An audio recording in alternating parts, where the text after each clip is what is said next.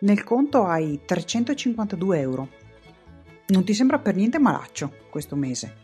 Le spese più grosse sono già tutte saldate e ti ritrovi pure questi soldi che sembrano avanzare magicamente da non si sa dove.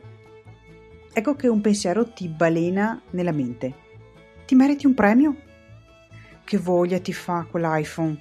Fa delle foto pazzesche e ha uno schermo enorme, non come quel vecchiume che ti ritrovi, che non è per niente sexy né moderno.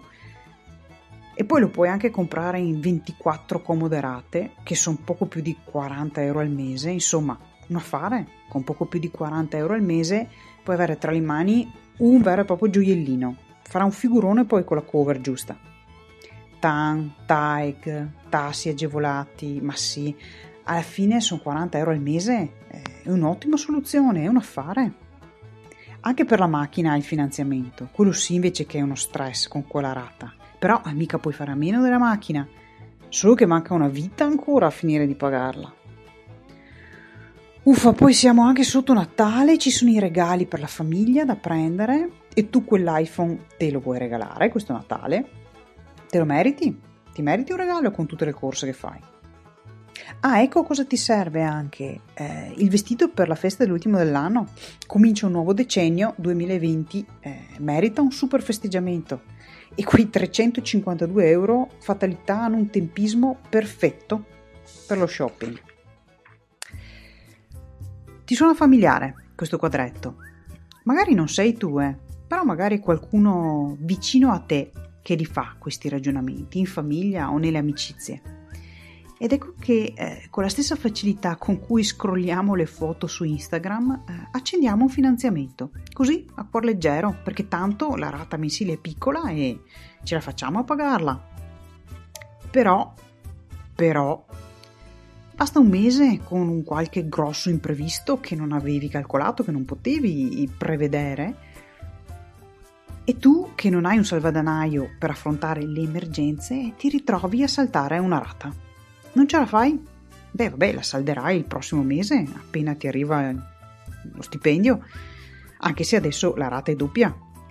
E dalla finanziaria ti assillano con un sacco di telefonate perché hai saltato la rata. O magari ne hai saltate due. Sai cosa succede se salti delle rate di finanziamenti? Non sono così simpatici e accondiscendenti come all'inizio, quando in men che non si dica hai avuto i soldi a disposizione. Ora tu eh, non hai rispettato i patti, in un attimo sei diventata ciò che viene chiamato una cattiva pagatrice e il tuo nome viene scritto all'interno del CRIF. Sai cos'è il CRIF? Il CRIF è la centrale rischi finanziari. È il luogo dove vieni registrato, tu e tutti i tuoi dati, quando non sei puntuale nei pagamenti. Sì, anche i pagamenti da 40 euro.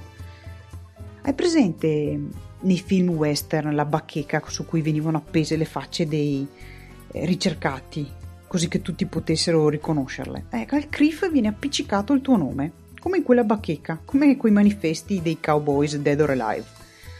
Ricercato, vivo o morto. E quando è che resta lì il tuo nome? Eh, dipende, dipende dall'entità della tua inaffidabilità come pagatrice. Se hai saltato una o due o tre rate, cambia se hai una contestazione legale addirittura in riferimento a questa cosa, cambia ancora. E cosa comporta essere stati segnalati? In determinati casi purtroppo significa che la tua richiesta di mutuo, ad esempio, potrebbe essere negata, anche se tu alla fine quelle rate le hai pagate, magari le hai pagate da oltre un anno, anche se è una storia vecchia, chiusa, perché non hai debiti in sospeso.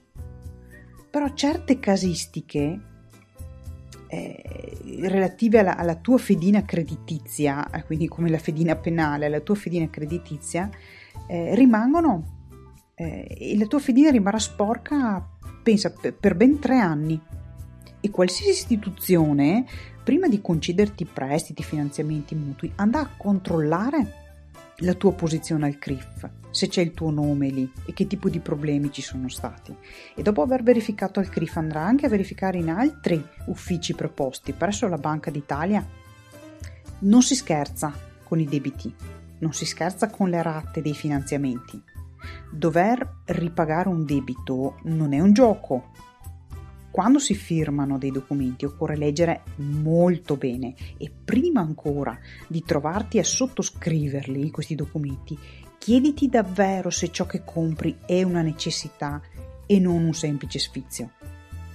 Purtroppo oggigiorno in tv, alla radio, sul web siamo letteralmente bombardati di annunci di prestiti, agevolazioni, finanziamenti, tutto facile, tutto veloce. Però guadagnare soldi non è né facile né veloce. E se davvero, se davvero vuoi diventare economicamente indipendente, fatti accompagnare anche per questo tipo di valutazioni da una pianificatrice finanziaria rifletti prima di spendere e rifletti tre volte tanto prima di spendere soldi che non hai. C'è debito e debito, ovviamente alcuni sono funzionali, necessari, altri sono solo capricci. Una cosa è comune a tutti. La tasca che deve pagarli è sempre la stessa, la tua. Alla prossima. Ciao da Virginia Busato.